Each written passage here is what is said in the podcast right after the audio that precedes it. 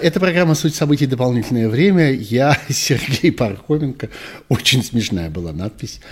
Вокруг меня летает огромный майский жук. Вот надо же, бывает. Еще май никакой не наступил, а жук летает. В общем, стрим наш начинается какими-то удивительными э, явлениями природы вокруг. Ну, знаете, среди вот этого вот э, мрачного, в чем мы обитаем,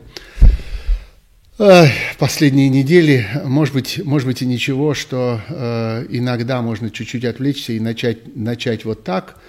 Э, полторы тысячи человек э, уже смотрят э, нашу программу, хотя она только-только началась. Большое вам всем спасибо. Я напоминаю, что работает э, чат в нашем стриме, и э, мой друг и коллега Кирилл за этим стримом э, присматривает, и, то есть за этим чатом присматривает и будет мне отправлять содержательные вопросы, которые могут там э, появиться. Я тем временем хочу вам напомнить обо всяких технических обстоятельствах, э, о том, что э, было бы, конечно, очень здорово, если бы вы подписывались на этот канал, если бы вы ставили лайки. Это чрезвычайно полезно для расширение э, аудитории. Я очень жду э, некоторой э, такой психологической цифры э, с числом подписчиков в этом канале. Мне как-то ну, эмоционально это очень поможет. Я буду вам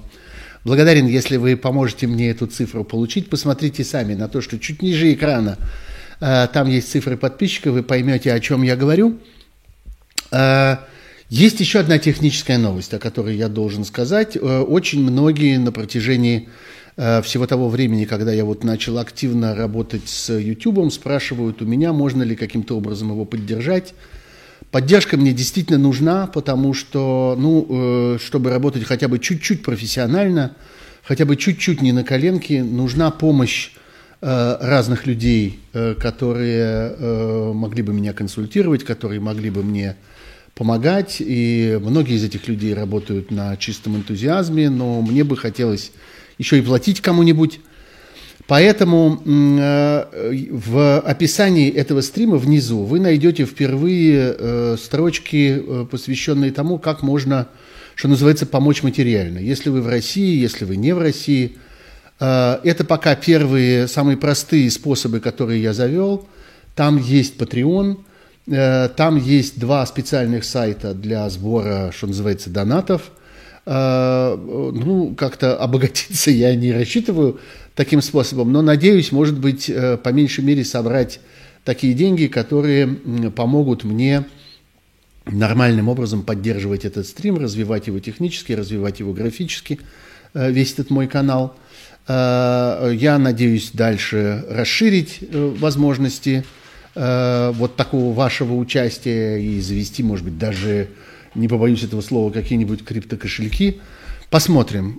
В наше время это довольно сложная материя, и здесь нужно предоставлять людям, которые хотят тебе помогать, разные возможности для того, чтобы снизить их риск, и для того, чтобы им было как-то удобно, спокойно и так далее.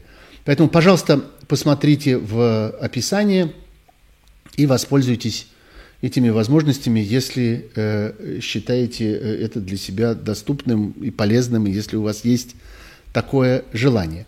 А, и, наконец, последнее техническое обстоятельство. Многие спрашивают у меня, можно ли слушать эти стримы в виде э, аудиоподкастов без видео. Это экономит трафик и, кроме того, экономит время, особенно если вы слушаете их где-нибудь там за рулем, или в спортзале, или гуляя с собакой, или где-нибудь еще. Ответ – можно. И там же вот внизу, в описании э, этого стрима, вообще любого из моих стримов на моем YouTube-канале, вы э, можете видеть ссылки на четыре разных платформы. Э, выбирайте, какая вам удобнее, для того, чтобы слушать в виде, э, в виде подкастов. Вот мне э, принесли записку с совсем свежей, э, свежей новостью о том, что Юрий Дудь и Екатерина Шульман объявлены иноагентами. Ну, это э, уже привычная для нас, э, так сказать, технология. Э, я здесь отсылаю вас к э, гостевому стриму, который у меня был кажется, неделю тому назад, когда в гостях у меня была замечательный юрист, замечательный юрист Галина Арапова, лучший медиа-юрист и лучший специалист вот по этой системе последовательных репрессий, которые разворачивает российское государство против российских медиа. А вот и Шульман, и э, Дудь, они не просто иноагенты, они СМИ иноагенты. То есть они объявлены иностранным, каждый из них в своем единственном числе объявлен иностранным средством массовой информации. Иностранным средством массовой информации, э, выполняющим э, функции иностранного агента. Э, э, знаете, у меня, вот, например, с Екатериной Шульман никогда не было никаких финансовых отношений, а с Юрием Дудем, как ни странно, было.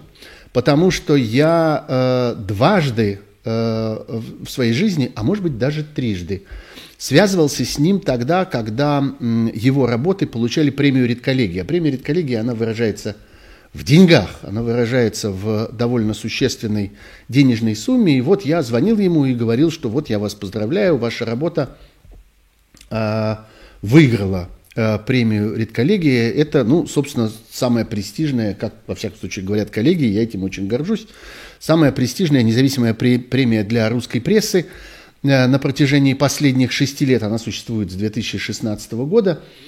И э, дело в том, что финансирует весь этот проект и, собственно, задумал его и предложил его э, замечательный российский филантроп Борис Зимин, э, сын Дмитрия Борисовича Зимина, к сожалению, ушедшего от нас вот совсем недавно, несколько месяцев тому назад. И э, вот эта семья, собственно, создала этот проект.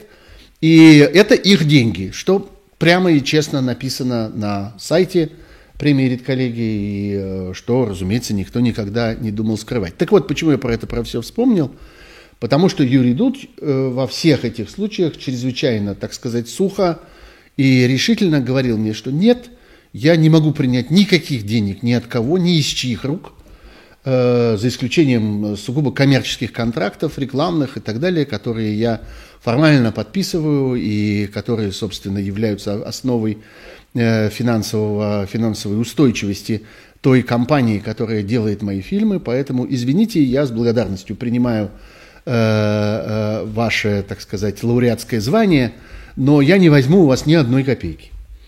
И вот в тот момент я понимал, до какой степени он, так сказать, щепетилен по, по этой части.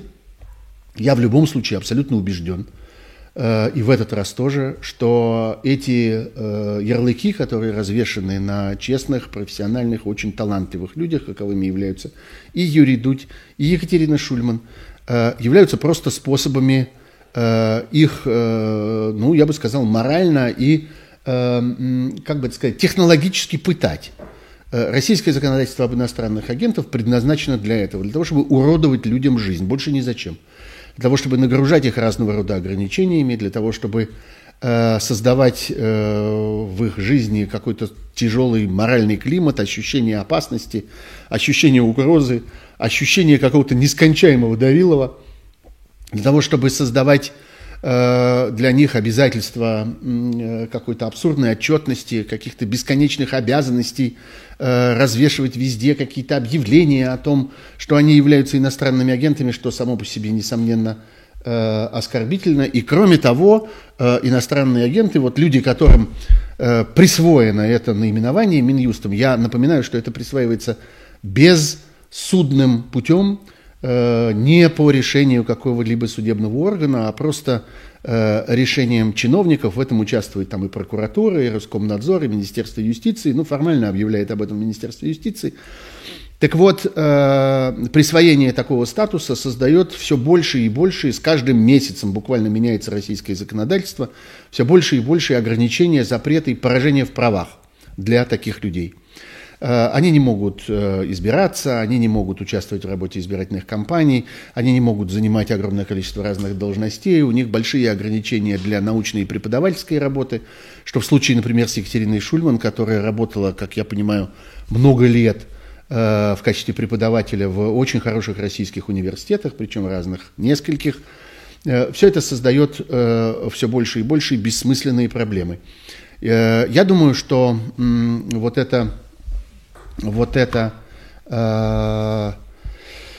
вот эта практика, она, собственно, является частью того, того репрессивного, теперь уже не просто авторитарного, не просто тоталитарного, а репрессивного режима, который создан в России и э, который очень, так сказать, рванул вперед на протяжении последних полутора месяцев, когда началась война. Многие считают, что война, собственно, и была э, э, способом э, дополнительно ужесточить и утвердить этот режим.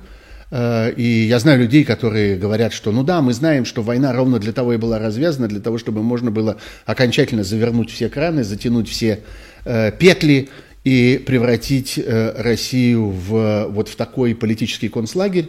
Я так не считаю. Э, я считаю, что у войны были свои э, собственные задачи, вполне безумные э, задачи, которые э, родились в разложившемся мозгу вот этого вот свихнувшегося российского диктатора, и это, прежде всего, идеи охраны, защиты своей собственной власти, обеспечения самому себе вечного правления в России через дальнейшее сплочение подданных вокруг его трона, для чего, как ему казалось, необходима агрессия, собственно, против всего мира. Так что задачи у него были вот такие, а все это... завинчивание гаек и установление в России по существу не просто режима военного положения или режима чрезвычайного положения, а режима полного э, демонтажа конституционного строя и абсолютного уничтожения каких бы то ни было прав человека, это средство. Это не цель, а средство. Но средство вот э, такое, которое захватывает всех нас. И сегодня, конечно, мы можем говорить о том, что в России этот режим военного положения установлен. Продолжают сыпаться сообщения об э, все новых и новых иностранных агентах. Вот Роман Доброхотов тоже оказался иностранным агентом. Вы знаете, что это руководитель э, замечательной э, медиакорпорации, уже теперь можно сказать под названием «The Insider», которая известна тем, и, собственно, в этом ее важнейшая роль в российских медиа, что она является таким как бы каналом связи российской публикой с расследовательской группой Bellingcat, и вместе с ней вела наиболее интересные в последние годы расследования и публиковала их на русском языке, была таким, так сказать, официальным публикатором расследований Bellingcat, в которых и сама принимала участие в той, в той части, которая необходима для России. Ну и блистательный э, карикатурист Ёлкин, картинками которого мы с вами засматриваемся на протяжении последних уже теперь десятилетий. Человек, может быть, с одним из самых э, острых чувств юмора э, в России. Человек, который э, невероятно остро, невероятно точно, невероятно быстро, между прочим, реагирует на политические события. Понятно сегодня, что люди, которые выбирают своих, э, как они считают, жертв, а на самом деле своих лауреатов, развешивая на них вот эти, м- эти э, ярлыки, э, это люди, которые просто целятся в самых ярких, э, самых талантливых, самых популярных, э, самых увлекательных, э, самых любимых. И если вы увидите этот список, я вам советую не полениться, пойти и посмотреть на сайте Министерства юстиции, наберите в Гугле просто «Реестр СМИ иноагентов». Это прекрасное зрелище. Это замечательный список блистательных профессионалов и э, людей, которые добились очень большого успеха в своем деле, э, журналистов. Там, кстати, не только журналисты, там и журналисты, и правозащитники, и гражданские активисты, и кого там только нет. Но, знаете, легко говорить о том, что вот это такой орден, это такая награда, это вот как-то гордитесь и так далее. На самом деле э, это достаточно тяжелый груз, который этим людям приходится тащить. Они разбираются, каждый с этим, с этим по-разному, у каждого есть адвокаты, эти адвокаты дают разные советы, кому-то советуют подчиняться этим абсурдным требованиям и выкладывать эти, э, скажем, э, бесконечные самооскорбление, называя себя иностранным агентом. Чьи-то адвокаты считают, что можно этого избежать. Это часто зависит от э, личной ситуации, от того, где человек находится физически, географически, считает ли он, что у него есть какие-то заложники, какие-то там близкие ему люди, родственники и так далее, которые рискуют больше, чем он. Я знаю нескольких человек, я не буду называть их имена, которые по-прежнему продолжают тащить этот отвратительный груз этих самооскорблений, потому что они считают, что они таким образом защищают своих близких людей и уменьшают для них риск. Не для себя, а для них. Потому что эти люди могут подвергнуться прямым репрессиям, эти люди могут просто оказаться на улице, эти люди могут лишиться работы, эти люди могут много чего лишиться. И здесь люди, вот эти самые иностранные агенты, соглашаются на это унижение, думая не о себе, а о своих близких, которые, как они считают, более уязвимы, чем они. Я их понимаю, я э, уважаю их э, выбор, и э, ни, ни, ни за что у меня, э, так сказать, не хватит, э, э, не хватит э, жестокости, чтобы их в этом упрекнуть. Но я знаю, что и э, другие люди, которые считают, что они э, как-то готовы взять эту ответственность на себя, и за себя, и за своих близких, они от этого отказываются. Вот я знаю, например, что замечательный редактор одного из важнейших российских изданий «Медиазоны», вы знаете, Сергея Смирнова, он некоторое время публично отказался от того, чтобы, чтобы подчиняться вот этим требованиям. Хочу еще напомнить, что именно эти требования, именно вот, эти, вот этот абсурдный режим иноагентства оказался, оказался поводом для уничтожения крупнейшего э, российского гражданского проекта, важнейшей для российского общества правозащитной организации «Мемориал», которая теперь окончательно ликвидирована, пройдены все инстанции э, судебные, какие здесь только можно, вплоть до Президиума Верховного Суда, до высших апелляционных инстанций. Все они покорно, послушно приняли решение о ликвидации «Мемориала». «Мемориал» фактически сейчас проходит эту процедуру, он постепенно расстается с всеми, так сказать, атрибутами себя как юридического лица, со своим имуществом, своей собственностью и так далее, и так далее. Здесь важнейший вопрос, который заключается в том, чтобы был сохранен архив и абсолютно уникальные коллекции «Мемориала». Я не буду сейчас погружаться в подробности этого, я, что называется, не уполномочен, но могу вам сказать, что люди «Мемориала», с которыми я э, в контакте, на связи, э, героически сражаются для того, чтобы э, спасти для истории, для российского общества достояние «Мемориала» и наследие «Мемориала». И я думаю, что э, им многое удастся, потому что многие им помогают, и мне кажется, что э, это чрезвычайно важная работа. Мы вернемся еще сегодня с вами к проблемам, связанным с исторической памятью, с «Мемориалом», чуть позже в другой теме. Вот эта тема, тема установления военного положения в России, и тема вот, этой, вот этих агрессивных репрессий против всех, кто готов говорить, э, тоже была у меня сегодня в списке тем, я не хотел с нее начинать, но, видите, обстоятельства обернулись таким образом, что я вынужден э, был начать с этого. И я хочу еще и еще раз выразить свою солидарность и свое восхищение работой тех, кого э, российское государство э, оскорбляет сегодня э, и пытается э, унизить и напугать, э, объявляя их вне закона, объявляя их пораженными в правах, объявляя их людьми второго сорта, объявляя их врагами, натравливая на них своих халуев. Я еще раз выражаю свою солидарность и с замечательным корректуристом Ёлкиным, и с Романом Доброхотовым, и с Екатериной Шульман, и с Юрием Дудем, и со всеми теми, кто вместе с ними состоит еще в этом списке, и кому предстоит в этот список попасть, а также в другие соседние списки. Сейчас их уже довольно много, вот этих разных коллекций, так называемых иностранных агентов, все они, в общем, более-менее в одну цену.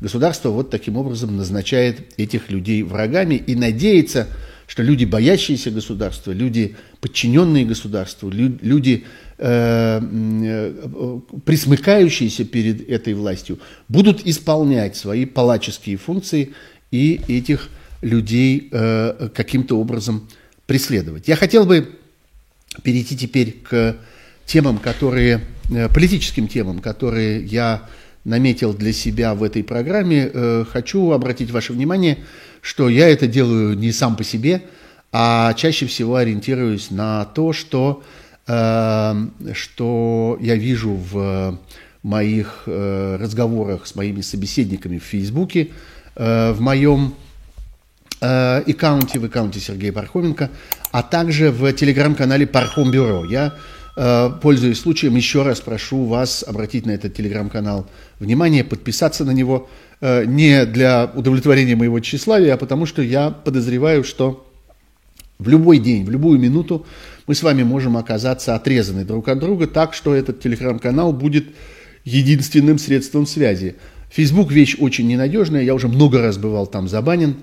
Я еще раз был в нем забанен э, три дня тому назад, но произошла какая-то странная история, то ли какая-то необъявленная амнистия, то ли какой-то технический сбой. Но, в общем, этот бан почему-то не состоялся, и я по неизвестной мне причине по-прежнему могу высказываться в Фейсбуке. Я очень дорожу этой возможностью, но понимаю, что в какой-то момент я ее потеряю. Поэтому, пожалуйста, обратите внимание на этот телеграм-канал, а также на э, этот канал э, в YouTube, который тоже пока работает. YouTube пока не закрыт в России, поэтому подписывайтесь, ставьте, пожалуйста, ваши лайки. Я не часто про это напоминаю, но иногда считаю себя обязанным это делать. Итак, темы, которые я отобрал э, по разговорам с моими собеседниками э, в э, этих самых моих соцсетях. Первая из них – это переход вот этого самого агрессивного, репрессивного путинского режима на некоторый новый этап. Я бы сказал, что это тот этап, на котором э, режим агрессора начинает жрать своих. Своих прислужников, своих э, халуев, своих лакеев, э, своих верных слуг. И э, мы бесконечно видим э, и слышим в последние дни, пожалуй, в последние пару недель, все новые и новые сообщения о том, как разные люди, которые, казалось бы, верно служили этому режиму, э, попадают под э, немилость э, и под какие-то крупные неприятности. Ну, конечно, э, э, что называется, э, большим успехом воспользовался Леонид Невзлин, человек, который высказывается не так часто. Вы знаете, что это один из совладельцев разграбленной Российской Федерации компании «ЮКОС». Человек с большим политическим опытом, человек с большими связями, человек с большой историей работы и экономической, и предпринимательской, и политической, несомненно, в России. Он много-много лет уже не живет в России, собственно, с того момента, как компания была разрушена. Мне кажется, что он уехал в две тысячи третьем, наверное, году, собственно, вскоре после э, ареста Ходорковского, э, а может быть, даже немножко раньше, ну, вообще, во всяком случае, больше пятнадцати лет тому назад, это совершенно очевидно. Но, тем не менее, его информированность не вызывает никаких сомнений. Он сообщил, так сказать, сухим, таким почти бесстрастным тоном о том, что э, из игры выбыл Шойгу, как он выразился, у которого какие-то большие проблемы со здоровьем, и не очень понятно, эти проблемы носят ли естественный или, так сказать, принудительный характер. Он, Невзлин пишет о том, что арестовано несколько, ну, он пишет двадцать генералов, генералов Министерства обороны, то есть, собственно, военных генералов. А хочу здесь напомнить, что параллельно мы слышим сообщение о том, что э, арестам подвергаются э, руководители разведки внутри, э, внутри ФСБ, в частности, генерал Беседа.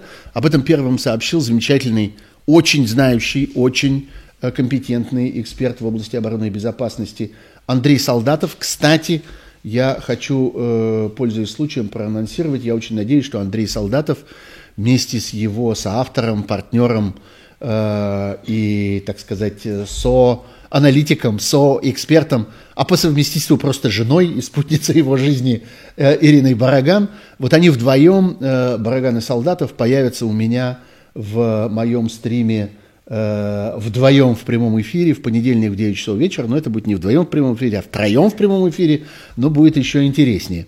Э, и вот мы поговорим в частности об этом. Так вот, я возвращаюсь к Невзлину.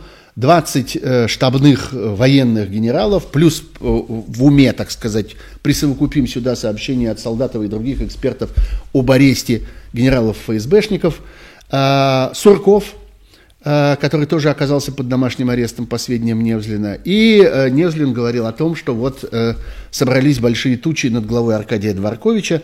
Вы помните, что это достаточно влиятельный член российского правительства и один из руководителей очень важного для российской политической элиты проекта Сколково, э, который в последнее время э, почти демонстративно отошел от дел, сосредоточился на своей работе э, президента Всемирной шахматной федерации, которого, такого, этого поста он давно добивался, и вот именно в этом качестве он сделал несколько довольно резких, э, таких непривычно резких заявлений с осуждением войны, и в том числе э, позволил Международной шахматной федерации занять тоже достаточно э, отчетливую позицию в отношении России, в отношении российских спортсменов, шахматистов и так далее. Вот, значит, теперь будто бы ему предстоит за это, э, за это расплатиться. Эти слухи бесконечно множатся. В основе этих слухов лежит толкование, которое само по себе до такой степени э, очевидно, оно до такой степени бесспорно, оно до такой степени соответствует нашему представлению о состоянии вообще вещей э, в окружающей нас жизни, что э, сама, само по себе это основание делает все эти слухи очень убедительными и правдоподобными. Речь идет о том, что э, объяснение всем этим репрессиям дается следующее, что э, эти люди пострадали за то, что они разворовали деньги, которые были выделены им из государственной казны на подготовку к этой войне. Каждый по-своему. Военные на военную подготовку, э, идеологи типа Суркова на идеологическую обработку и пропаганду, на создание ситуации, когда украинское население должно было встречать с цветами, венками на головах у, у красавиц, хлебом, солью, салом и разными прочими гастрономическими удовольствиями российские войска. Ничего как этого не произошло, как мы знаем. Разведчики, которые тоже рассказывали, что политическая элита в Украине и вообще вся политическая система находится в состоянии разложения и будет счастливо служить новой российской власти, занять позиции каких-то наместников, гауляйтеров Путина на украинской земле. Все эти люди жрали какое-то невероятное количество э, государственного бабла. Э, все эти люди разворовывали миллиарды долларов, которые им на это выделялись. И э, эти люди абсолютно не выполнили свою работу, полностью ее провалили. Ну, я бы сказал, что в очереди за ними стоит вся система, собственно, государственной пропаганды во главе с Russia Today и варьем вроде э, Маргариты Симоньян и ее мужа э, Киосаяна э, и так далее. Вот люди, которые тоже получают десятки миллиардов и которые превратили Россию в презренное посмешище, превратили Россию в, в результате в страну, э, от которой мир отвернулся, которую мир возненавидел, э, которой мир собирается мстить. И, конечно, их э, роль в этом совершенно колоссальная. И парадокс заключается в том, что они это сделали на деньги самой же России, на те деньги, которые они выцыганивали, распиливали и растаскивали по своим норкам на протяжении последних десятилетий. Мы помним, что эта система специально создавалась еще с начала двухтысячных годов. В ней принимал участие, например, покойный Михаил Лесин, который со своими э, некоторыми... не знаю, как это сказать, компаньонами, соратниками, подельниками, ну, в общем, со своей бандой организовывал э, добычу этих денег из государственной казны и распил их, э, разворовывание их при помощи системы государственной пропаганды. Там довольно изощренная система откатов работала все это время. Вот. Так что, э, ну, эти люди на подходе, что называется. Но пока люди в погонах, плюс некоторое количество совсем уж одиозных личностей э, вроде Суркова. Э, это э, неизбежный, это совершенно очевидный и это чрезвычайно закономерный этап разложения, буквального разложения, гниения этого самого тоталитарного режима. Вот так тоталитарные режимы умирают, и они проходят через этот этап. Этап вот этой самой гангрены, когда они начинают, когда у них начинают отваливаться отдельные части, когда они начинают отрывать их сами у себя. Это происходит обязательно. Они начинают искать внутри себя э, врагов, они начинают искать предателей, они начинают искать тех, кто не доработал, они иска... начинают искать тех, кто обещал и не сделал, хотя на протяжении десятилетий перед этими Перед этим все это происходило на их глазах, и они, несомненно, могли видеть, что происходит. Они, несомненно, могли снова и снова убеждаться в том, что эти деньги, которые они вынимают, между прочим, из государственного оборота, ведь это деньги, это, эти десятки миллиардов долларов, которые могли бы быть потрачены на науку, которые могли бы быть потрачены на образование, которые могли бы быть потрачены на технологический прогресс, которые могли бы быть потрачены на российское здравоохранение, на обеспечение тех самых ветеранов, о которых поют вот эти сладкие песни на протяжении всех этих лет. Этим деньгам даже в такой стране, как Россия, в, России, в стране, которая не знает счету своим деньгам, в стране, которая рассыпает, рассеивает свое богатство абсолютно каким-то варварским способом, так вот, даже в России этим деньгам могло бы найтись достойное применение. Но приоритеты были установлены таким образом. И э, вот эти расходы на, во-первых, так называемую оборону, то есть на формирование вооруженных сил, мы видим, что они там наформировали, и позор этот обсуждается всеми военными экспертами и аналитиками на протяжении всех этих полутора месяцев, то э, до какой степени беспомощно и до какой степени безграмотно, к счастью, к счастью, оказалась российская армия, потому что это в какой-то мере, может быть, хотя бы частично э, сокращает число э, э, погибших, количество жертв э, этой войны, э, то, что э, эта армия до такой степени нелепа, до такой степени неумела, до такой степени непрофессиональна и неэффективна. Э, может быть, э, это, что называется, и позитивный фактор в этих страшных обстоятельствах. Э, так вот, э, расходы на оборону, следом за ними то, что называлось расходами на безопасность, это разного рода политический сыск, это разного рода кар- карательные органы, э, все и всяческие все и всяческие полиции, Росгвардии, разного рода антиэкстремистские подразделения и всякое такое прочее, и следом за ними гигантские ассигнования на пропаганду. Вот это те люди, которым предстоит висеть первыми. И висеть они будут, несомненно, еще при этом режиме, потому что абсолютно обезумевший, свихнувшийся их босс, именно их обвиняет, не себя, а их, в том, что его дикая затея э, привела вот к такой, э, вот к такой катастрофе. Но у этого всего, несомненно, есть еще один э, длящийся, такой последовательный эффект, о котором обязательно нужно сказать. У этого процесса, вот этого процесса избиения своих, есть исполнители.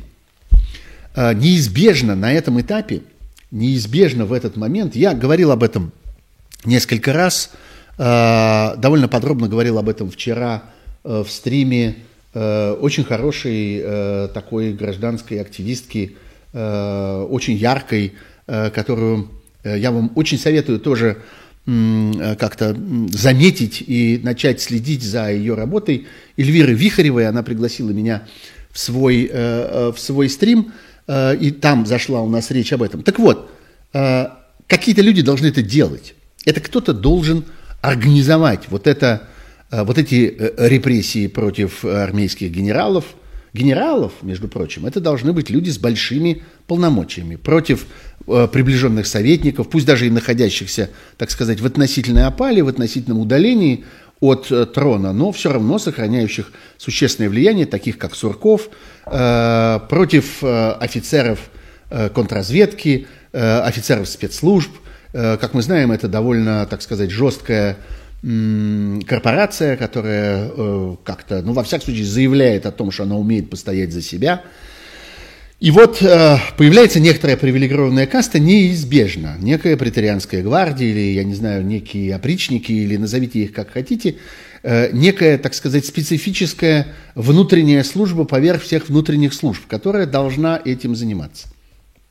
И процесс, об этом говорят люди, э, которые умеют сравнивать и изучать истории тоталитарных режимов, ведь мы с вами имеем дело не с первым и, к сожалению, не с последним тоталитарным режимом в истории человечества, и накопилось уже огромное количество информации по этому поводу, большой опыт и большое знание о том, как живут, как болеют, э, как агонизируют и как умирают тоталитарные режимы. Все это много раз описано э, с большей или меньшей э, степенью подробности и достоверности. Так вот, э, эта преторианская гвардия постепенно начинает жиреть, она начинает распухать, она начинает, что называется, больше понимать о себе, полномочия ее расширяются, возможности ее становятся все больше, она выпрашивает у верховного диктатора все новые и новые возможности, она сбрасывает с себя все новые и новые ограничения, э, действуя все более и более бесконтрольно, и постепенно поднимается все выше, и приближается все ближе, собственно, к этому самому диктатору.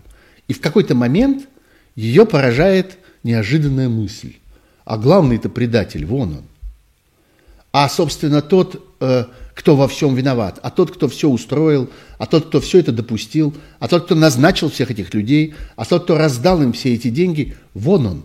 Вон он сидит на самом верху. И так, собственно, происходят э, путчи, так происходят военные перевороты, так рождаются хунты, так э, люди, взявшиеся из ниоткуда, не имеющие никаких особенных заслуг и не имеющие даже никаких особенно высоких званий, но в какой-то период облеченные какой-то особенной невероятной, э, невероятной властью и невероятным доверием с самого верха, они до этого самого верха и добираются. Либо им это удается, либо их уничтожают на ближних подпис, под, под, подступах. А, и э, в этой ситуации возникает вторая такая группа. Возникает э, кто-то, кто призв, признан, кто призван унять этих первых, ограничить вот эту вот их распухшую власть. Появляется второй слой, за ним третий. И дальше э, эта спираль раскручивается все быстрее. И дальше именно эта борьба вот этих все новых и новых гвардий, все новых и новых каких-то секретных служб, все новых и новых Тантон Макутов. Почитайте, пожалуйста, великий роман Грэма Грина «Комедианты», или, я не знаю, поищите, что такое Тантон Макут, или кто такой Тантон Макут. Я не буду вам раскрывать этот секрет здесь, я не буду лишать вас этого удовольствия обнаружить это открытие. Вот эти Тантон Макуты все более и более здоровенные, во все более и более черных очках, и все легче и легче нажимающие на курки своих своих автоматов, которые висят у них на плече, начинают сменять друг, на друг, сменять друг друга. И это становится основным содержанием политической борьбы на самом позднем этапе этой агонии тоталитарного режима. Мы с вами присутствуем при начале этого процесса, совершенно очевидным, и война, как мы и предполагали, приблизила его и ускорила его. Ну что же, посмотрим, как быстро это будет развиваться. Направление нам абсолютно э, очевидно, нет никаких сомнений, куда движется этот процесс. И мы с вами, я думаю, в ближайшие недели и в ближайшие месяцы э, будем видеть удивительные сцены э, взаимного уничтожения людей, которые довели Россию до краха и катастрофы. Я думаю, что они заслужили это. И что называется, те из них, которые не доживут до трибунала, до скамьи подсудимых и до виселицы, будут считать, что они еще легко отделались. Так что подождем и посмотрим. Второй сюжет, о котором я хотел бы говорить в этой программе, это сюжет, собственно, военный. Мы находимся на пороге э, второго,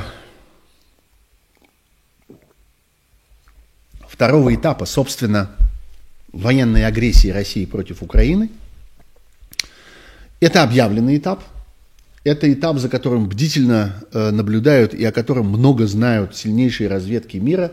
Я должен сказать, что э, мы с вами обязаны сегодня относиться серьезно к тому, что говорят нам, что объявляют нам э, разведывательные сообщества э, Соединенных Штатов э, и наиболее сильных в военном отношении стран Западной Европы. Да, действительно, многие относились к этому с некоторым пренебрежением, многие привыкли к тому, что в последнее время они слишком много секретничают, слишком много, что называется, важничают, как-то заявляют о том, что мы вам ничего не скажем, это все большой секрет, мы с вами ничем не поделимся, а на самом деле за этим, может быть, и стоит отсутствие серьезного знания, может быть, и стоит отсутствие какого-то реального, какого-то реального понимания того, что происходит. Но то, что произошло в начале февраля нынешнего года, середине февраля, непосредственно за последние недели перед началом российского вторжения в Украину, в последние дни перед началом э, российского вторжения в Украину, это, конечно, произвело чрезвычайно большое впечатление, потому что сегодня, оглядываясь назад, мы можем видеть, что полностью российские военные планы были э, э, раскрыты, э, все это было абсолютно как на ладони, и тогда было принято чрезвычайно важное политическое решение, вопреки сложившейся традиции, действовать открыто и начать объявлять о том, что знают, э, что знают эти разведки. Это сыграло, как теперь понятно, достаточно существенную роль, отодвинув вторжение, сдвинув его и в какой-то мере позволив э, украинской армии подготовиться, собраться с силами как-то и морально, и технически э, сконцентрировать свои усилия. И, возможно, это тоже спасло э, и э, значительное количество жизней в украинской армии и э, позволило совершить вот это по существу военное чудо, военный подвиг, который мы наблюдаем в Украине, когда украинская армия остановила эту армию вторжения и на многих участках обратила это вторжение вспять. Что тогда не было э, верно оценено, это как раз вот это, потенциал украинской армии. И тогда, э, и сегодня эти разведчики э, и руководители этого разведывательного сообщества открыто об этом говорят, что они э, ошиблись в своих оценках стойкости и способности к сопротивлению украинской армии. Недооценили ее и э, предполагали, что э, российское наступление будет развиваться гораздо агрессивнее. Но, с другой стороны, возможно, они не могли представлять себе степень разложения российской армии, степени ее разворованности и степени ее, э, я бы сказал, моральной низости, потому что вот того, что происходит сейчас, когда оказалось, что это э, э, довольно быстро сделалось армией не просто убийц и насильников, но армией мародеров, которые, э, где колоссальное количество людей э, считают основной задачей своего присутствия на чужой земле сбор какого-то подержанного имущества и переправку его на продажу обратно в, в Россию, э, ну, все-таки невообразимое количество этого э, мы видим сегодня прямых свидетельств, э, ну, все-таки э, современный мир позволяет это делать, поэтому и очень много съемок, и очень много перехватов телефонных разговоров того, как российская армия радостно отправляет домой, я не знаю, какую-то стоптанную женскую обувь, начатую косметику, подержанные, потертые предметы бытовой техники и так далее. Особенно почему-то любят инструмент. Вот, понимаете, видимо, мужчина, вот этот так называемый мужчина, который приходит в русскую армию сегодня из каких-то глубин российской провинции, мужчина очень ценит инструменты. Вот поэтому он первым делом ворует дрель, шуруповерт, набор гаечных ключей. Вот это вот как-то, в этом есть что-то такое вот очень мужское такое вот для этих людей. Выглядит это, конечно, все омерзительно, когда все это попадает к ним домой. И дальше мы видим э, все эти интернетовские торговые площадки, которые тоже битком набиты этим имуществом и бесконечно, ну, э, жены этих людей, они э, интеллектуально не сильно отличаются от своих мужей, поэтому они э, совершенно открыто про это пишут, что вот мне муж привез или там прислал из э, военной операции, они ее послушно называют, называют э, операцией, как, как положено, как им начальство велело. Вот он прислал мне, значит, эти предметы, этот набор инструментов, этот, я не знаю, плазменный телевизор или там эти кроссовки прислал, а я вот их, значит, теперь продаю, покупайте.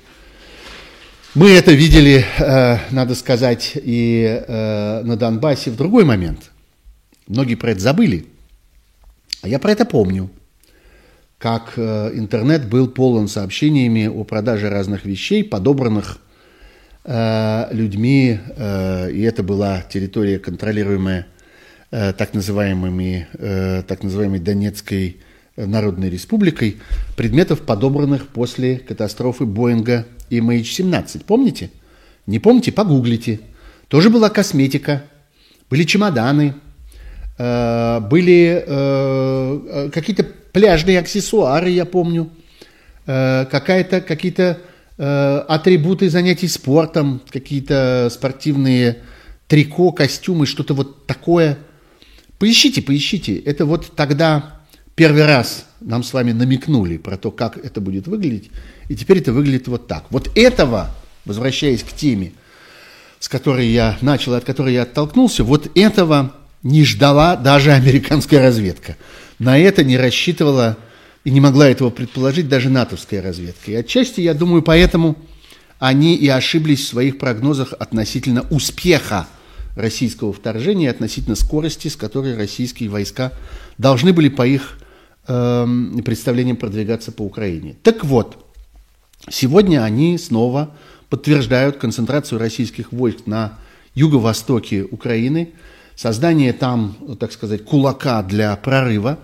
Опять-таки, вот это полностью соответствует тем прогнозам, которые были и у нас с вами еще задолго до начала войны, когда я, ну, я, например, не верил в полномасштабную войну, но много раз говорил, вы можете это э, найти в стенограммах э, программ «Эхо Москвы». Кстати, в скобках, стенограммы программ «Эхо Москвы» доступны. Они, конечно, не так удобно доступны, как они были доступны, когда они аккуратненько были сложены на сайте «Эхо Москвы». Сайт «Эхо Москвы» не существует, к сожалению. Но в интернете, к счастью, есть система так называемого веб-архива, э, так называемая «Wayback Machine». Э, наберите, если не знаете и не умеете пользоваться этой системой. Вы можете найти, так сказать, отпечаток сайта «Эхо Москвы», причем в его, так сказать, развитии на протяжении многих лет. И там вы увидите, собственно, все, что вы можете искать. Поэтому при желании вы можете искать там по-прежнему старые стенограммы, и старые аудио, и разного рода блоги, блоги, публикации на сайте «Эхо Москвы» и так далее. Конец отступления. Так вот, вы можете найти в стенограммах моих программ, как я говорил о том, что, с одной стороны, я не верю в полномасштабную войну, это была моя ошибка, а с другой стороны, я уверен, что э, вся энергия будет направлена на создание такого толстого, жирного коридора, связывающего основную территорию Российской Федерации с Крымом, на то, чтобы отрезать э, вот весь этот юго-восточный угол украинской территории и для того, чтобы Крым перестал быть анклавом. Это, собственно, и объявлено основной задачей, формальной задачей, демонстративной задачей второго удара э, российской э, армии по Украине, и западные разведки подтверждают, что это ровно э, так э, сейчас и подготавливается. Э, но лично я совершенно убежден, что в этой ситуации не избежать новой атаки на крупнейшие украинские города, прежде всего на Киев и Харьков, возможно, и Львов, который считается защищенным, но именно поэтому он может оказаться жертвой э, новых авиаударов и ударов ракетами э, со стороны российской армии. К сожалению, кое-какие запасы, хотя они довольно сильно потрепаны и довольно э, сильно прорежены за эти полтора месяца, но кое-какие запасы дальнобойного ракетного э, оружия э, э, в распоряжении российской армии по-прежнему существует.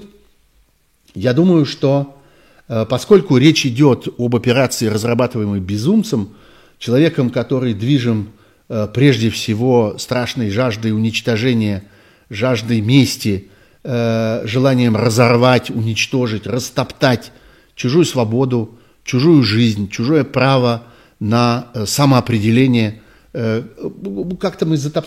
немножко затерли, что ли, это слово самоопределение. А это важная очень вещь, это одна из важнейших свобод, которые есть у народов, живущих на земле. Так вот, поскольку в конечном итоге задача этой операции, ход этой операции определяет никакой не генерал Дворников, который был назначен в качестве формального командующего, никакой не министр обороны Шойгу, который вообще провалился сквозь землю на протяжении последних уже многих недель, и то ли умирает от инфаркта, то ли его кто-то отравил, то ли его кто-то запытал, то ли, то ли его кто-то, я не знаю, там забил бейсбольными битами уже за это время, то ли еще что-нибудь интересное с ним произошло. Но нет, в любом случае не эти люди определяют ход этой военной операции. Определяет ее безумец, который сидит где-то в бункере и называет себя по-прежнему президентом России. От него следует ждать особенной подлости, от него следует ждать беспрецедентной, я бы сказал, бескомпромиссной жестокости. Достаточный уровень жестокости для него – это бомбежка Киева и Харькова. Прежде всего, я думаю, что удар будет обрушен на правительственные кварталы Киева, на центр Киева, о чем, в общем, прямо заявляют российские официальные лица и российские военные, не стесняются об этом говорить. Ну, кто хоть раз был в Киеве, тот знает, о каких прекрасных местах идет речь. Это вообще такое мировое достояние, вот эта часть Киева э, с огромным количеством всяких архитектурных памятников и так далее. Э, говорить про это, не говоря уже о людях, не говоря уже о тех, кто живет там, не говоря о человеческих жизнях, но даже об этом, даже об этих камнях, даже об этих стенах, говорить без слез как-то совершенно невозможно. Именно это, по всей видимости, будет направлением удара для новой, э, так сказать, карательной акции, наказательной акции, которую задумывает российский, э, российский диктатор. И те провокации, которые мы видим в, э, в приграничных областях России, прежде всего Белгородской области, я думаю, что они расширятся в скором времени, и мы это получим и в Курской области, и в Воронежской, которые тоже прилегают, так сказать, туда же более или менее. Так вот, это все не что иное, как подготовка к этим ударам.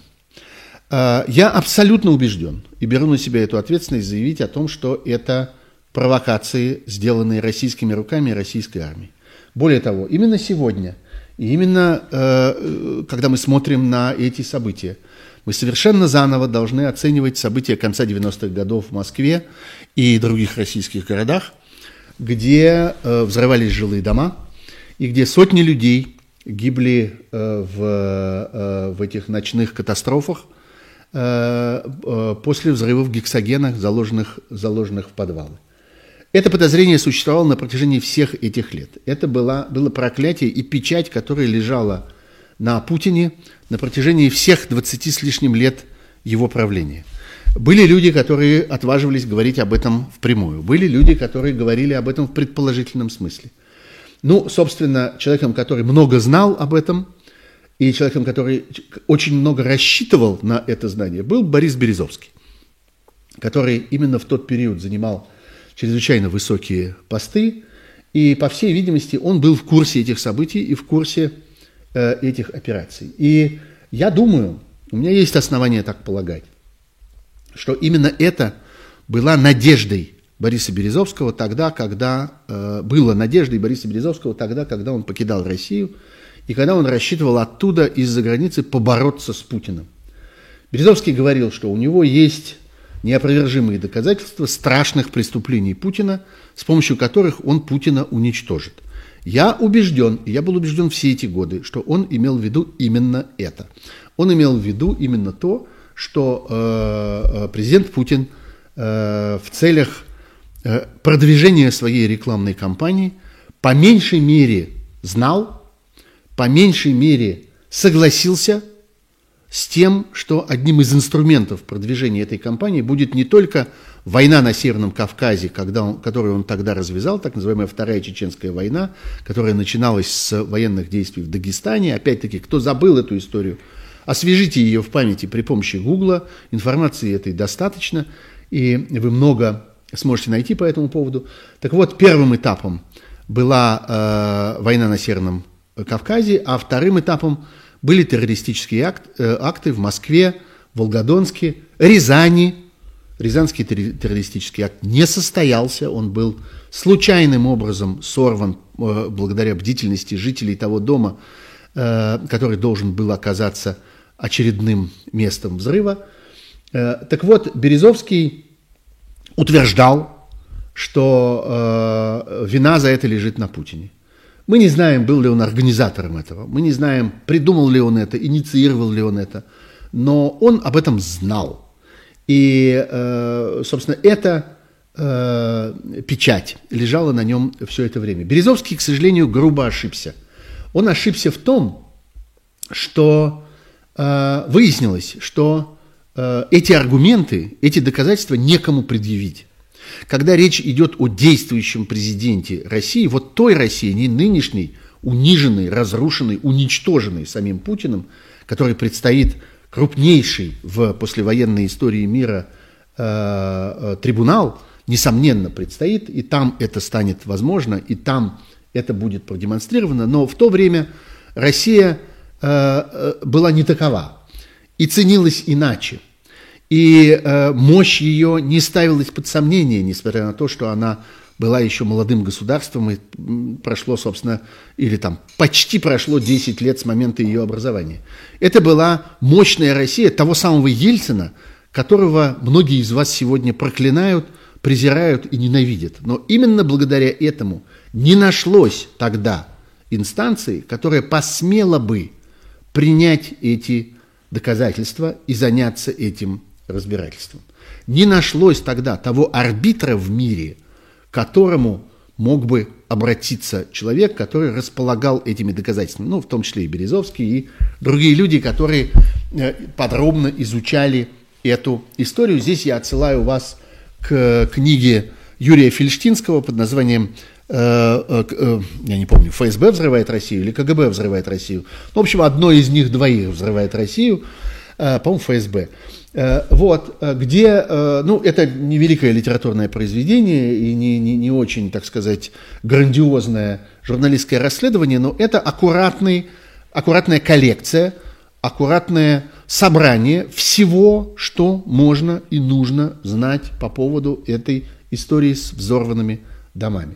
Так вот, мы можем сегодня связать эти две вещи. Мы обязаны сегодня рассматривать их как некий единый политический комплекс. То, что произошло двадцать два года тому назад в Москве, Волгодонске и других городах России, и то, что происходит сегодня снова в городах России в качестве провокации для дальнейшей атаки на Украину. Так к этому следует относиться. Ну и раз уж мы заговорили о разного рода военных событиях, конечно, мы не можем не упомянуть самое яркое и э, самое, э, пожалуй, трагическое, и в то же время, и в то же время, э, я не знаю, какое слово употребить.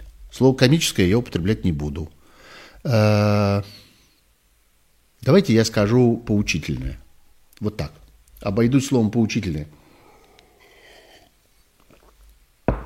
Событие, а именно тот факт, что русский корабль пришел нахуй, э, пришел туда, куда он был послан, э, шел, шел, шел, шел и пришел.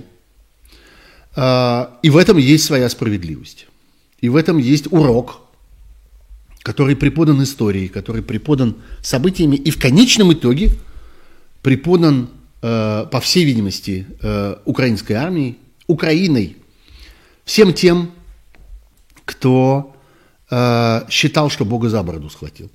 В буквальном смысле. Всем тем, кто считал, что можно поехать еще раз в Афон, что можно привезти еще один пояс Богородицы, еще чье-нибудь ребро, чью-нибудь берцовую кость, чью-нибудь гортань, построить тысячи людей в очередь для осмотра этой реликвии, э, еще повозить туда-сюда немножко благодатный огонь, э, еще пошептаться с какими-нибудь старцами, еще постоять на коленях в каком-нибудь ночном монастыре, еще позажигать каких-нибудь свечечек, и все будет хорошо. Нет, у вас ничего больше не будет хорошо. И даже ваш корабль, посланный нахуй, придет нахуй. И мы с вами будем повторять это. И не будем стесняться этих слов, вопреки упрекам разнообразных ханжей, которые запрещают нам это. Я в таких случаях всегда повторяю, что нужно знать и любить родной язык, и уметь пользоваться в особых случаях, а это, несомненно, особый случай, уметь пользоваться всем арсеналом, всей палитрой его выразительных средств. Даже вот таких слов, которые мы здесь используем для адекватного описания этой истории с кораблем. Так вот, ракетный крейсер «Москва» э, затонул. Э, не, тут, конечно, э, люди, которые пишут об этом, они иногда создают удивительные совершенно э, э, такие маленькие шедевры в описании этой истории. Один из них заключается в том, что ракетный крейсер «Москва» затонул от волнения. Другой из них заключается в том, что ракетный крейсер «Москва», как сообщило э, Министерство обороны Российской Федерации, был четырехклеточным. И по сообщению нашего э, военного ведомства, поразить двуклеточные и одноклеточные корабли будет гораздо сложнее, поэтому есть надежда выиграть конечную партию. Не буду расшифровывать этой шутки, спросите у ваших детей, они вам расскажут, про что она. Так вот, между тем, все-таки источники американские, наблюдающие за этим театром военных действий из космоса, сообщают нам о том, что взрыв на крейсере «Москва» тринадцатого апреля действительно произошел, и э, причина этого взрыва остается неизвестной, но э, существуют э, э, серьезные основания доверять версии о том, что это все-таки был ракетный удар, что в этом участвовало что-то похожее на противокорабельную ракету «Нептун» украинского производства. Впрочем, я не знаю, что поучительнее в этой ситуации. Я не знаю, что является более сильным и более справедливым ударом, который Господь мог направить на э, э, то дьявольское отродье, которое затеяло эту войну, э, и на те маленькие дьявольские отродья, которые помогают ему эту э, войну вести, э, чтобы это была ракета, или чтобы это было, э, был очередной акт э, безграмотного наплевательства э, на свои обязанности э, со стороны военнослужащих этого корабля. Может, они чего-нибудь там закурили, может быть, они, э, я не знаю, сосиску на палочке решили там пожарить на, на, на, на старой ветоши, э, может быть, они... какой-нибудь обогреватель э, там организовали, э, закоротив какие-нибудь электроприборы. Может, воду чем кипятили, может, самогон гнали, может, еще что-нибудь. Ну, в общем, организовали это возгорание, этот взрыв. Так что я бы на их э, месте, э, ну, я, конечно, никогда, к счастью, не окажусь на их месте и чрезвычайно благодарен судьбе, что я не окажусь на их месте. Ну так, давайте я выражусь все-таки таким способом. Я бы на их месте молился бы на то, чтобы это действительно оказалась украинская ракета. Чтобы это действительно оказалась какая-нибудь военная причина. А не вот этот адский стыдный ужас, который в очередной раз в российской армии происходит. Очень много слухов о том, что будто бы арестован главнокомандующий э, Черноморского флота. У меня нет никаких э, серьезных оснований пока э, это утверждать. Кроме слухов ничего не вижу, ничего не читаю и вам не советую. Давайте дождемся каких-то, э, каких-то серьезных сообщений на этот счет, хотя, возвращаясь к предыдущей теме, это было бы совершенно естественно. Это было бы абсолютно в стиле и в тренде того, что происходит сейчас с этим э, издыхающим тоталитарным режимом, если бы оказалось, что в этой ситуации нужно еще и, я не знаю, э, э, подвергнуть четвертованию э, какого-нибудь адмирала, э, который допустил вот, эту, вот этот вот поход нахуй русского корабля. Э, следующий сюжет, который кажется мне важным и который, на мой взгляд, остается недооцененным со вчерашнего дня, когда он появился, это инициатива, предъявленная Алексеем Навальным, который находится, как вы знаете, в тюремном заключении. Он осужден на громадный срок, причем в заведомо бесчеловечных условиях э, колонии строгого режима, осужден беззаконно, осужден неправосудно, осужден вопреки решениям разного рода международных судов, осужден в результате безграмотной, смехотворной, отвратительно циничной процедуры, которая была проведена уже в то время, когда война шла и когда все внимание было на этой войне сконцентрировано. Так вот, Алексей Навальный, несмотря на это, обратился к нам, и обратился к миру, и обратился к крупнейшим коммерческим компаниям мира, к тем компаниям, стоимость которых вообще сравнима со стоимостью всей Российской Федерации, заявив о том, что мир должен развернуть громадную рекламную кампанию, именно рекламную, международную антивоенную кампанию для того, чтобы дать российским гражданам, находящимся под давлением государственной пропаганды и находящимся под прямой угрозой в тех случаях, когда они пытаются воспользоваться сами или помочь воспользоваться другим объективной информацией, помочь им э, получить доступ к реальным сведениям о том, что происходит в Украине и что происходит в российских верхах, кто это организовал и почему. Потому что поток лжи, который сегодня обрушивается на э, российскую аудиторию, на российских читателей, зрителей и слушателей, он не просто огромен, он не просто беспрецедентно жесток и беспрецедентно лжив, но он еще и э, не встречает сопротивления, потому что российский режим полицейскими средствами, средствами насилия расчистил перед этим потоком путь, уничтожив за последние полтора месяца по существу всю неподконтрольную ему независимую прессу, которая еще существовала в России и существовала на самом деле довольно мощно. Российские медиа выдавлены за пределы Российской Федерации и объявлены вне закона, объявлены преступниками. И всякий человек, который пользуется по существу этими их сообщениями, тоже объявлен преступниками. И Навальный говорит об этом, говорит абсолютно справедливо. О том, что, э, вот он э, пишет, э, в сегодняшней России это риск. Риск вплоть до тюремного заключения. Если вы учитель, которому понравилось прекрасное обращение Бориса Джонсона к гражданам России, вас могут уволить. Если вы инженер государственной компании, комментирующий потрясающее обращение Арнольда Шварц... Шварценеггера, вас наверняка уволят, и это будет лучшим исходом. И это не преувеличение. У путинских спецслужб сейчас нет ничего важнее, чем арестовывать людей за то, что им нравятся антивоенные посты. Это Алексей Навальный э, обсуждает с своими западными собеседниками, с теми, кто не представляют себе степени цинизма и степени жестокости того, что происходит в России, он обсуждает с ними э, неизвестные им факты, но известные нам, потому что у каждого из нас есть огромное количество примеров того, как это происходит. Действительно, э, свободная информация в России сегодня превратилась в опасность для тех, кто ею пользуется, кто ее хранит, кто ее содержит, кто ее передает дальше, кто ее размножает, кто ее распространяет и так далее. Чаще всего сегодня, в эпоху постбумажную, в эпоху, когда бумажная пресса самим же российским государством раздавлена и уничтожена, чаще всего ведь это происходит электронным образом. Это социальные сети. Мы можем что-то перепечатывать, мы можем что-то пересказывать, мы можем продвигать, копировать, э, делиться чем-то, как это называется, шерить и репостить.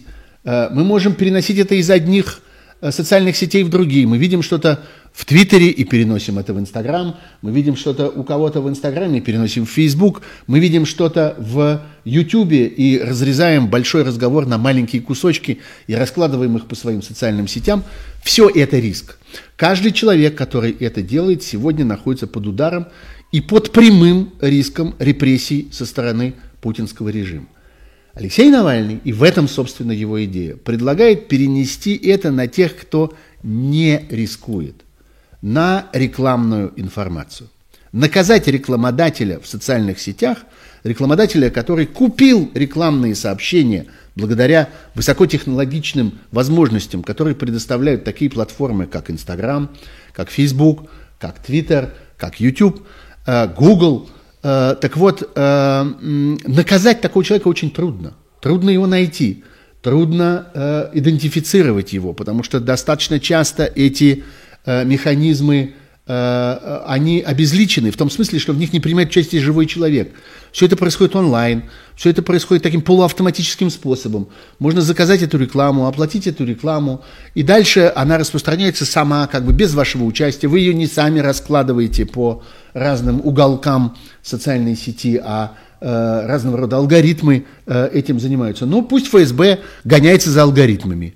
Ну, пусть полиция с дубинами ходит за э, баннерными сетями, которые почему-то распределяют эту, э, эту информацию. Алексей Навальный говорит о том, что, э, э, имея в виду цену войны, цену каждого дня войны, каждой минуты войны, каждого выстрела на войне, стоимость этой рекламной кампании, которая содержала бы в себе колоссальный массив правдивой информации, той самой информации, которую мы сейчас по капле передаем друг другу, которую мы маленькими кусочками, оглядываясь, опасаясь, рискуя и в каких случаях геройствуя, если, что касается тех людей, которые делают это, находясь внутри России, вот эту информацию можно было бы размножить в колоссальных объемах и засеять ею информационную картину России. Конечно, это вызовет э, яростное, ожесточенное противодействие власти. Конечно, это приведет к новым блокировкам, к новым ограничениям и так далее, и так далее. Но сегодня уже ясно, что э, российские потребители в огромном количестве, потребители информации, я имею в виду, российские пользователи, научились справляться с блокировками. Люди в общем освоили все эти системы там, ви пи эн-ов, каких-то обходов, блокировок и так далее. Можно э, блокировать радикально. Можно блокировать с помощью топора. Можно буквально, физически отрубить кабели. Можно буквально, физически замкнуть российский интернет в, внутри его самого, превратить его в интранет и таким образом э, изолировать его от э, окружающего мира. По всей видимости, это можно сделать, но это послужит мощнейшим стимулом для тех компаний, которые работают сейчас достаточно интенсивно, работают над системами непосредственного интернета, и которые в последнее время начали говорить о России как о той территории, которая является для них целевой. Не секрет, что первоначально работа всех этих компаний, это и Google, и компания Илона Маска, и Apple, которые создавали спутниковые системы непосредственного интернета, они ориентировались не на Россию. Поскольку системы эти имели сугубо коммерческий характер, были предназначены для зарабатывания денег, они и целились в основном на страны, в которых есть, во-первых, громадная аудитория, а во-вторых, слабое оснащение интернетовским сигналом, слабое распространение интернета. Это такие страны, как Пакистан, как Бразилия, как Нигерия, как разного рода страны Юго-Восточной Азии и так далее, и так далее. Очень густонаселенные, очень многолюдные и э, со слабыми сетями. И как-то все считали, что ну, это коммерческий проект, они и будут как-то заниматься там коммерцией. Но сегодня мы видим, что сама система э, реакции на российскую агрессию, сама система санкций опровергла наше представление о том, что э, основным мотивом является коммерческий успех. Сегодня огромное количество тех санкций, которые были хладнокровно и с готовностью приняты э, крупнейшими мировыми компаниями, целыми государствами, целыми государственными экономиками, эти решения, ну, давайте скажем прямо, они в коммерческом смысле э, вредны.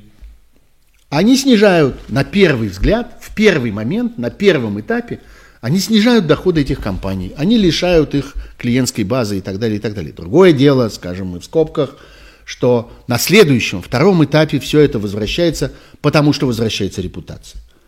И потери, в конце концов, могли бы быть гораздо больше, если бы эти компании уцепились за российский рынок, отказались из него уходить, но были бы наказаны потребителями в своих собственных странах, в тех странах, где людьми в этой ситуации движет гнев, и сострадание к, к Украине, и ярость к российской агрессии и так далее. Так что в этом во всем, даже и в коммерческом смысле, есть какой-то баланс.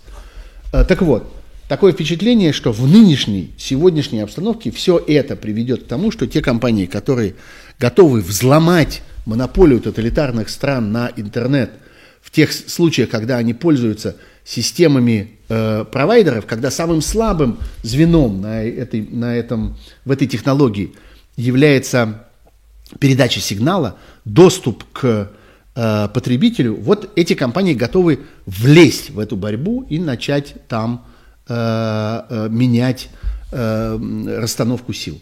И вот Навальный призывает именно в расчете на это, он не говорит про это, но э, это, так сказать, следующий шаг. Пока он говорит о том, что необходимо э, начать массированную рекламную кампанию, кампанию правды. Он сравнивает это с избирательной кампанией, что это кандидат мир против кандидата война.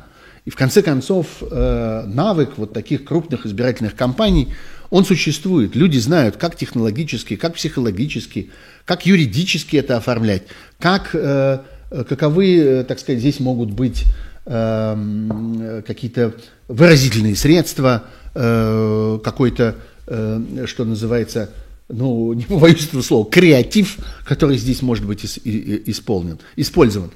Э, это очень серьезная идея, и это очень серьезное обращение к крупнейшим компаниям, во-первых, и обращение к государствам, которые могли бы профинансировать такую кампанию, и обращение к другим крупным компаниям, не связанным с коммуникациями, не связанным с интернетом, которые могли бы составить пул рекламодателей для таких э, рекламных действий, рекламных кампаний. Э, мы знаем их.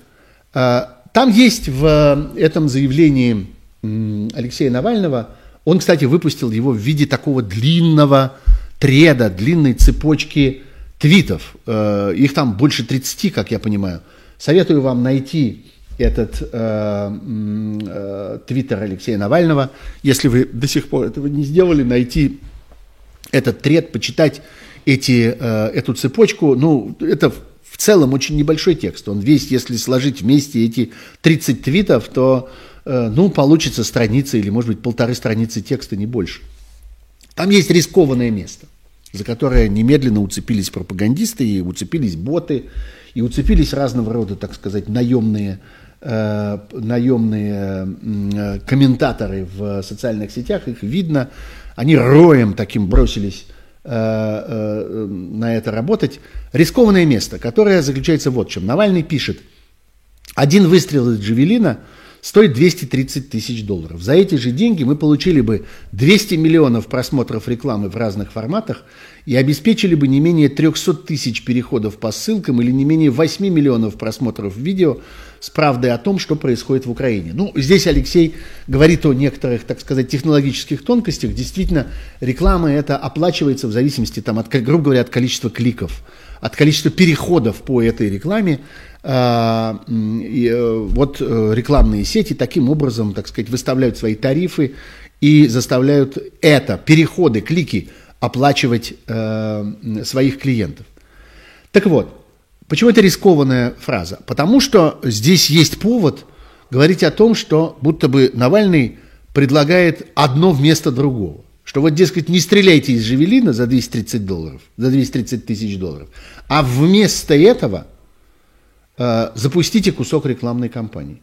На самом деле это там не сказано. Это ложь и это передергивание. Речь идет просто о сравнении цен. Речь идет просто о том, что эта рекламная кампания, вещь, как это не, может быть, чудовищно звучит, дешевая на фоне расходов войны. И этот дополнительный расход, в принципе, можно себе позволить. Ничего такого невообразимого в нем нет. В этих миллионах просмотров рекламы и сотнях тысяч переходов по ссылкам, это стоит копейки в сравнении с тем, что расходуется во время войны. Навальный не предлагает заменить одно другим. И обвинения его в этом, они настолько же абсурдны, насколько это знаменитое обвинение в том, что Крым не бутерброд, сказал он однажды и так далее. А вы считаете, что Крым бутерброд? Я всегда спрашиваю у, скажем, моих украинских друзей, которые меня упрекают этим и говорят, а вот Навальный сказал, что Крым не бутерброд. Я на это всегда у них спрашиваю, а что, бутерброд? По-вашему, Крым бутерброд? Вот такая примитивная, вот такая ничтожная вещь, о которой не стоит даже говорить, которой не стоит заниматься, которая не должна быть предметом э, серьезнейшей дипломатической, политической работы. Я все это говорил еще до войны.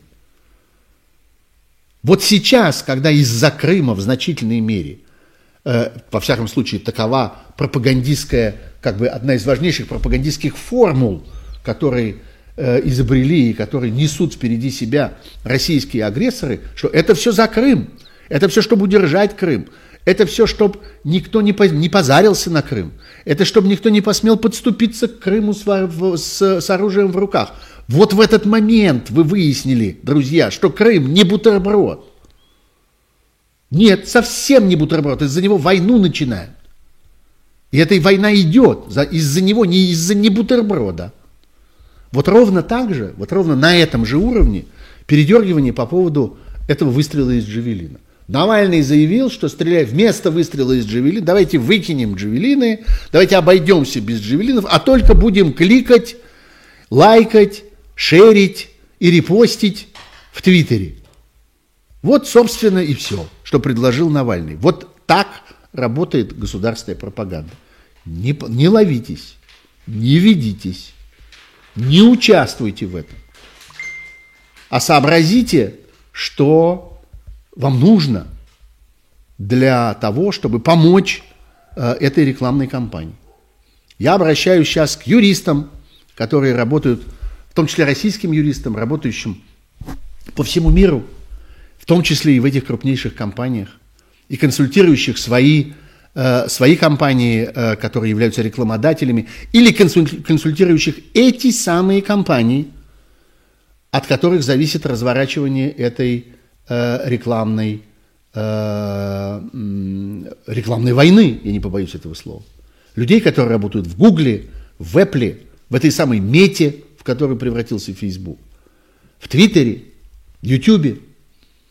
От вас сейчас многое зависит. Займитесь, убедите своих боссов, убедите своих политиков. То же самое относится к людям, которые участвуют в выборах во всем мире. Вот я сейчас не буду говорить про это подробно, я, может быть, даже, не знаю, может, даже отдельный стрим про это сделаю когда-нибудь, или напишу что-то подробно у себя в Фейсбуке и так далее, но пока просто скажу. Есть такой замечательный русский ученый, он, правда, живет в Америке почти всю свою э, сознательную научную жизнь, его зовут Владимир Динец, Владимир Динец.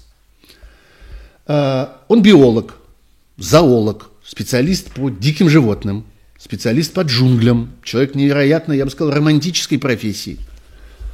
И э, я с ним очень давно знаком, еще с тех времен, когда я был главным редактором журнала «Вокруг света». Почему я вспомнил? Он живет в Америке, работает в американском университете. Он американский гражданин. Он участвует в американских выборах. И он написал письмо президенту Байдену. Совершенно потрясающий, страшный, надо сказать, жестокий текст, который очень тяжело читать. Очень, я бы сказал, депрессивный для любого русского читателя. Очень безжалостный в отношении России, но очень точный, очень яркий. Пока я э, как-то этим занимаюсь, кто читает по-английски, зайдите, пожалуйста, в Facebook человека по имени Владимир Динец. Опуститесь на несколько постов вниз в его Фейсбуке, и найдите тот, где сказано: вот мое письмо президенту Байдену. Кстати, президент Байден ответил ему на это письмо. И ответил, как я понимаю, он не цитирует этого, говорит, что у него нет права цитировать этот ответ президента Байдена, но, судя по всему, тот ответил ему как бы с большим пониманием. Почему я про это вспоминаю? Потому что это тоже возможность. Это возможность для огромного количества наших соотечественников, понимающих, какая катастрофа происходит с Россией. Обратитесь к своим депутатам, если вы... живете в тех странах, где депутатам важны обращения избирателей. Обратитесь к своим конгрессменам, если вы в Соединенных Штатах. Обратитесь к своим сенаторам.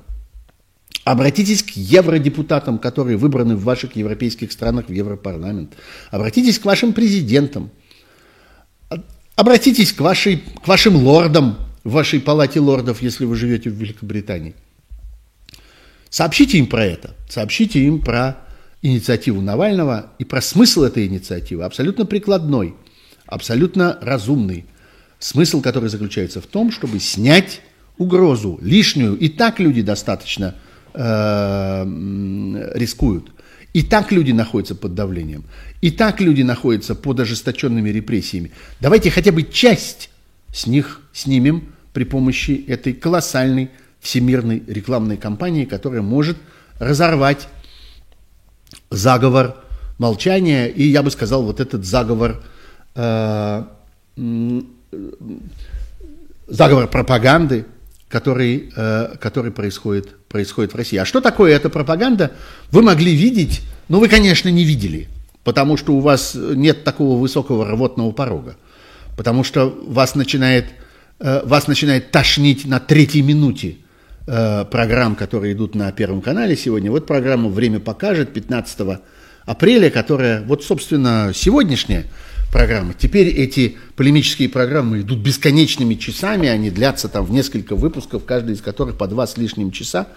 И вот сегодня с участием Петра Толстого, Олега Морозова, помните, был такой партийный деятель, писателя Прохора Залупина, э, который чрезвычайно э, у нас э, активно бегал с золотым пистолетом, изображая из себя замполита какого-то донбасского батальона, а теперь трясет вот этим вот, имя ничего, его фамилия, на, э, в студии Первого канала, как-то его профессия теперь такая, как-то носить вот это вот, чего его фамилия, э, носить э, п- п- перед камерой. Э, так вот, э, их идея, высказанная ими сегодня, заключается в том, что наконец нашлась национальная идея в России. И эта национальная идея – война. И эта война должна заменить собой все. Она должна заменить собою э, работу, она должна э, э, заменить собою бизнес, э, жизнь родных людей, э, она должна заменить спорт, э, отдых, удовольствие, э, не знаю, все что угодно. Вот раньше, еще несколько лет тому назад, когда эта пропаганда только крепла, она изобретала себе такие, как ей казалось, емкие образы, с помощью которых можно было бы ущучить политических врагов. И вот ущучивали при помощи слова «Жан-Жак». Помните? Была такая история, что вот есть кафе «Жан-Жак», и вот, собственно, враги э, – это те, которые сидят в кафе «Жан-Жак». И вот кто сидит в кафе «Жан-Жак», тот предал родину, и тот, значит, э, тому с нами не по пути, и тот вот э, э, такой наймит Запада, я не знаю, и всякое такое прочее. Кафе «Жан-Жак», ничего страшнее не было. Сейчас нет, ничего страшнее творожка из магазина «Вкусвилл». Вот как-то появился новый образ. Образ низости, предательства, малодушия, дезертирства и всего остального. Творожок в магазине «Вкусвилл». Вот как-то люди либо, либо уничтожают людей в Украине, либо закапывают изнасилованных ими женщин в пригородах Киева, либо сжигают трупы сейчас в массовом масштабе в Мариуполе, которые постепенно занимают и которые чистят сегодня от жертв, которыми завалены улицы этого города. Вот либо люди занимаются этим, либо они как-то обслуживают мобильный крематорий в Мариуполе, либо они, сволочи, выбирают творожок в магазине «Вкусвилл». Вот, собственно, выбор заключается сегодня так для российского гражданина с точки зрения депутата Госдумы Петра Толстого, политика Олега Морозова, писателя Прохора Залупина и э, разного рода других замечательных деятелей, которые выступают сегодня в этих самых программах «Время покажет». Вот удавку на них и изобрел, и предлагает э, Алексей Навальный в качестве вот этой самой своей э, программы всемирной рекламной кампании, которая должна быть направлена на российского потребителя. И, наконец, последняя тема, без которой я не могу обойтись, и которой я даже уже подступался в этой программе, это тема мемориала. Сегодня мы э, стали свидетелями того, как российский режим опустился до угрозы осквернения исторических могил. Мы видели э, с вами сцену, э, поставленную, срежиссированную. Ну, я здесь заподозрил бы руку э, Константина Эрнста или, может быть, кого-то из его ближайших учеников. Мы видели сцену парада строительной техники, всяких шикарных, раскрашенных, оранжевых, расцвеченных флагами бульдозеров, э, грейдеров, экскаваторов, подъемных кранов, самосвалов, которые дефилировали вокруг, э, собственно, логово врага. Они дефилировали вокруг символа э, национального унижения, как они считают, для России, и того, что должно быть уничтожено, снесено с лица российской земли. Это, знаете что? Это мемориал в Катыни. В Смоленской области есть э, территория, собственно, та самая территория, на которой были похоронены э, десятки тысяч польских э, военнопленных, погубленных, э, расстрелянных эн ка вэ дэ в Катыни. Там был музей. Этот музей был уже один раз осквернен в восемнадцатом году. Э, русское географи... э, не географическое, а военно-историческое э, общество э, во главе с э, попугаем, который э, был выставлен для того, чтобы сидеть на стуле руководителя российской э, делегации на вот этих марионеточных переговорах э, с человеком по фамилии Мединский. Э, так вот, э, они вывернули наизнанку этот музей. Они превратили музей Катынской трагедии, музей Катынского расстрела, превратили в свою противоположность, в музей злодеяний польской военщины, которая вот, значит, э, как-то осуществила, почему-то на своей польской территории, осуществила агрессию против России, плохо обойдясь с российской армией, которая в двадцатые годы туда пришла. Понимаете, российская армия, э, тогдашняя армия, так сказать, молодой советской России, двинулась туда, Красная армия, а поляки, сволочи, имели наглость ей ответить, имели наглость организовать сопротивление, имели наглость ударить э, навстречу, имели наглость перебить какое-то количество агрессоров, которые направились к ним в Польшу в эти самые двадцатые годы. Вот видите, какие подлые, собственно, люди. Как-то от них же никто не ожидал, думали, что они немедленно встанут на колени. Они вместо этого начали стрелять в ответ. И вот музей этих злодеяний польской военщины теперь находится на месте Катынского мемориала. Но сами могилы, само захоронение цело, оно там есть по-прежнему. И вот сегодня подонки из э, э, тех, которые руководят этим самым э, тоталитарным, я не знаю, меня, я, я действительно, вот это тот случай, когда я не могу найти слов. Я сейчас говорю, как бы мой рот шевелится, а в голове моей происходит, происходит поиск, как, как же их назвать. Вот что я должен сказать о них, чтобы, чтобы это соответствовало тому, что они делают. Они организовали парад этой лакированной техники вокруг Катынского мемориала, демонстрируя свою готовность и свою решимость разрушить его. И скотина по имени Мединский еще горцует на этом и еще рассказывает про то, что ну да, это чья-то там техника, почему-то с флагами, но, конечно, вы же понимаете, что мы могли бы, но не будем. Это не памятник. Это не статуя, это не надпись, это даже не мемориальная доска, это могилы, которые эти люди хотят осквернить, срыть, разрушить кладбище, где находятся десятки останков людей с пулями в черепах. Там находятся люди, которых расстреливали в затылок. Там находятся не жертвы военного конфликта, не люди, павшие на поле боя, не те, кто на кого-то напал, не те, кто от кого-то защитились и так далее. Там расстрелянные. И президент Путин там в двухтысячном, если я ничего не путаю, десятом году передал польской стороне демонстративно, символически, один миллион. Он был тогда, правда, не президентом, по-моему, премьер-министром еще в это время. один миллион листов архивных дел со списками людей, которые там похоронены, со списками и их э, делами. Они хотят это срыть. Потому что они считают, что сейчас за этим никто не присматривает. Они мемориал закрыли. Мемориал уничтожен, его больше нет. Завтра люди, работавшие в мемориале, насколько я знаю, поедут туда. для того, чтобы посмотреть, что происходит, и, если нужно, защитить это место. А мы с вами будем смотреть за судьбою его.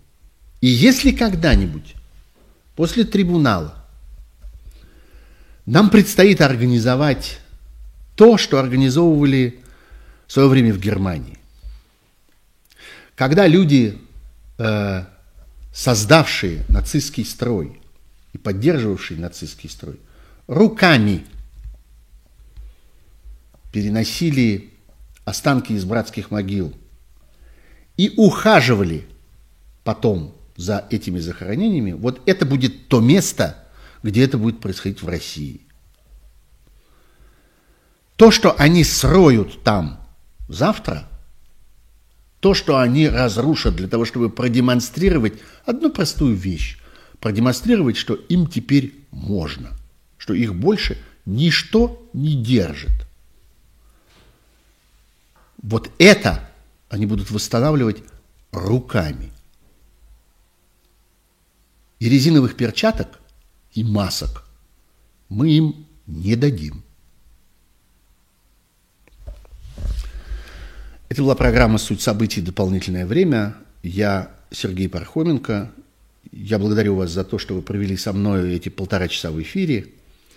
Я благодарю вас за подписки на мой канал.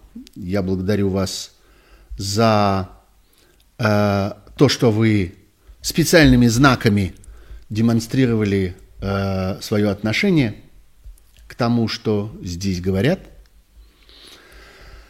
Я вас жду в девять часов вечера здесь, в моем YouTube-канале, в программе «Суть событий. Дополнительное время», где я буду не один, а надеюсь, что вместе с Андреем Солдатовым и Ириной Бороган. Мы с вами будем продолжать эти разговоры по пятницам, по понедельникам, а теперь еще и по средам, когда я на канале «Живой гвоздь» вместе с моей любимой и горячо мною уважаемой ведущей Ольгой Бычковой участвую в программах. Они называются «То персонально ваш», а то «Особое мнение». Тоже будем встречаться и тоже будем обсуждать, что происходит. Всего вам хорошего. Спасибо. И да, обратите внимание на то, что там внизу в описании этого канала разные координаты, сведения, ссылки, которые могут показаться вам полезными и своевременными. Всего вам хорошего, до свидания, счастливо.